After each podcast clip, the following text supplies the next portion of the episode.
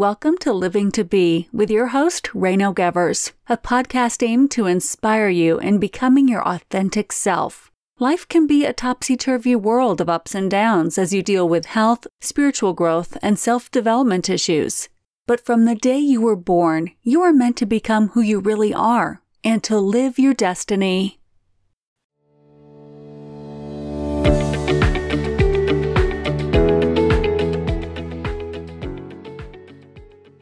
Time spent in the stillness of nature unlocks the mind, reconnecting mind, soul, and body with a greater whole. I've recently come back from my annual pilgrimage walk on the Camino in northwestern Spain. There are few things so healing and rejuvenating as spending time in the green and blue spaces of nature. My very first walk on the Camino was in 2006 I needed time out after feeling just stressed out from a job and relationship challenges. This first walk opened a window that completely changed my life. The first big epiphany. Reconnecting with nature liberates the mind from the treadmill of the same thoughts, fears, and feelings.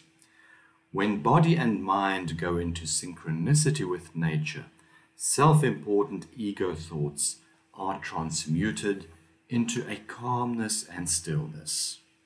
The universe starts whispering to the truth of the soul. Letting your breathing follow that natural rhythm of waves breaking to shore. Feeling the calming effects of crystal clear waters swirling around a rock, or hearing the choir of birds in the woods each with a different song and forming a symphony of unity. Your body is the collective memory of all that you have experienced in your life. The seeds of underlying tension and pain can go far back to a traumatic childhood experience. It's those suppressed feelings from the past that deplete energy, that you need to accomplish your dreams and goals. When you do a pilgrimage, you may walk more than 20 kilometers or 12 miles a day carrying a backpack.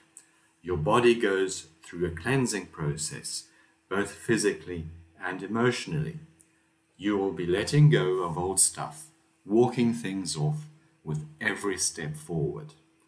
Uncontrolled emotions could surface, and you might have a flat on the ground moment when you question everything in your life and why you are doing a strenuous walk in unknown territory and sometimes in bad weather conditions.